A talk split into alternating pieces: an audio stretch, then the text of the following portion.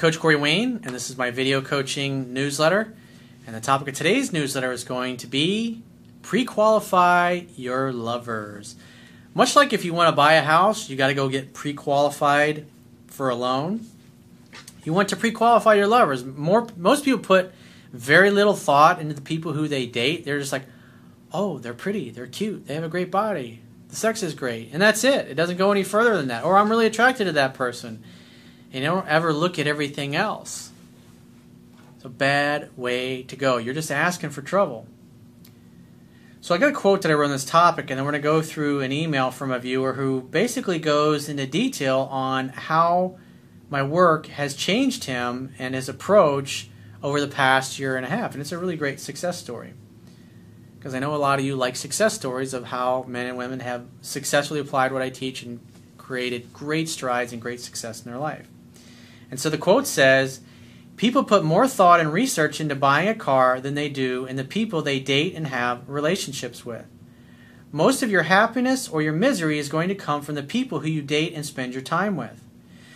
Everyone should have a list of standards and character traits that are minimally acceptable to them in order to properly pre qualify who deserves and does not deserve to be in their lives.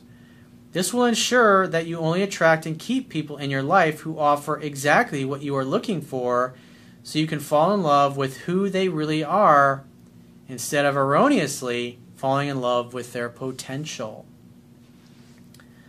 So let's go through his email. He says, Hey, coach, I wanted to drop you an email for the first time to thank you for the work you do.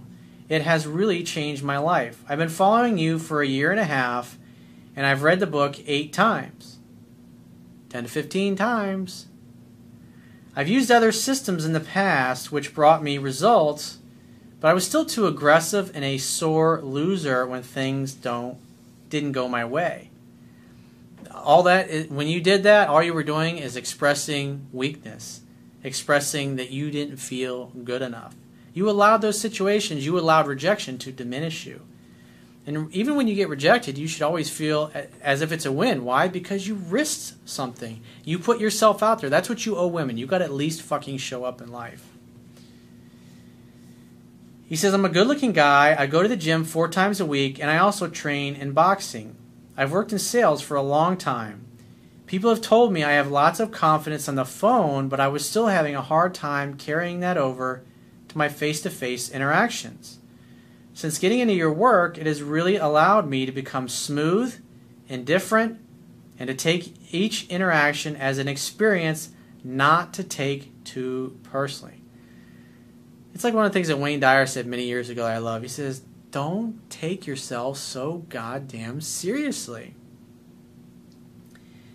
He says, In the past, I was egotistical, and when a woman would react in a way I didn't like, I would actually throw insults and put them down.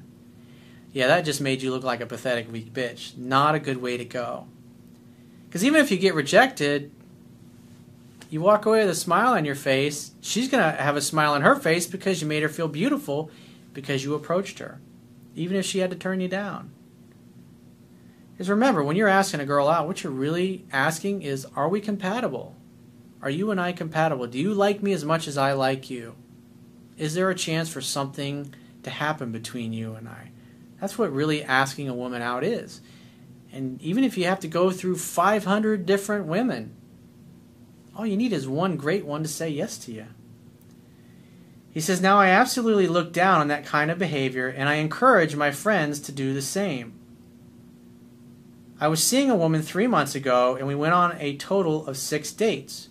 She was beautiful, intelligent, and into fitness like myself. Well, remember, like attracts like. People who like the same things tend to like each other.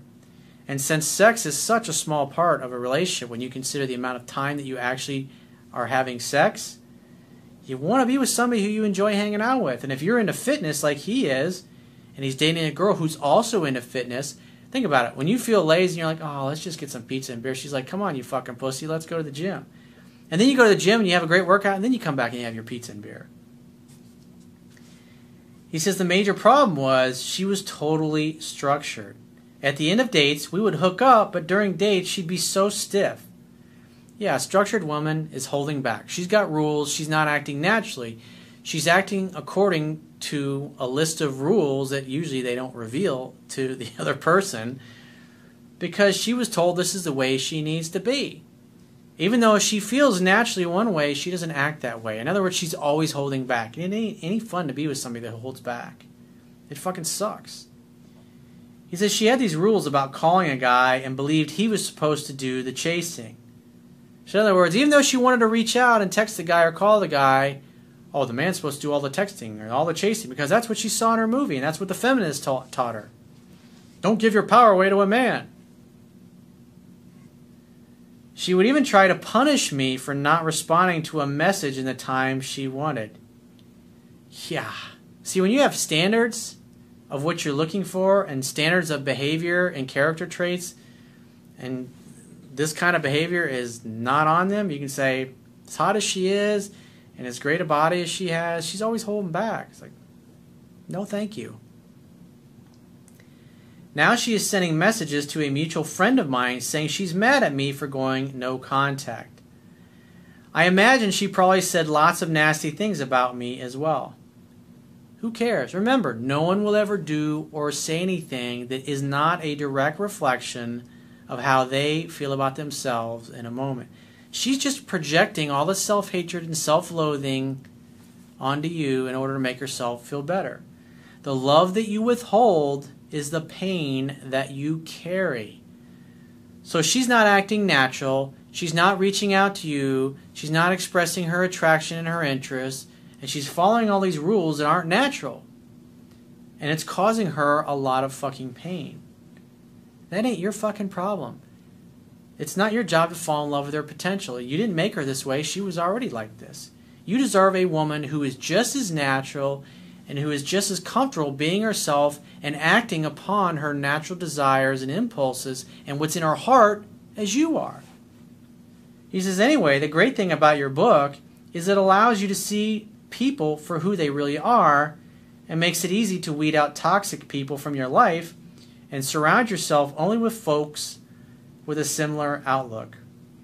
I think, had I not gotten your book, I would have wasted more time and effort when I could have been seeing someone that is not holding back and is fun to be with. A fucking man. Right now, I am enjoying the process of dating and keeping my options open until I find someone who is worth my continued effort. Thanks again for opening up my eyes and keep up the great work. So, what's interesting about this is that he's acting like a guy who has lots of choices and lots of options, and therefore he can be selective. Why? Because he has lots of choices and lots of options.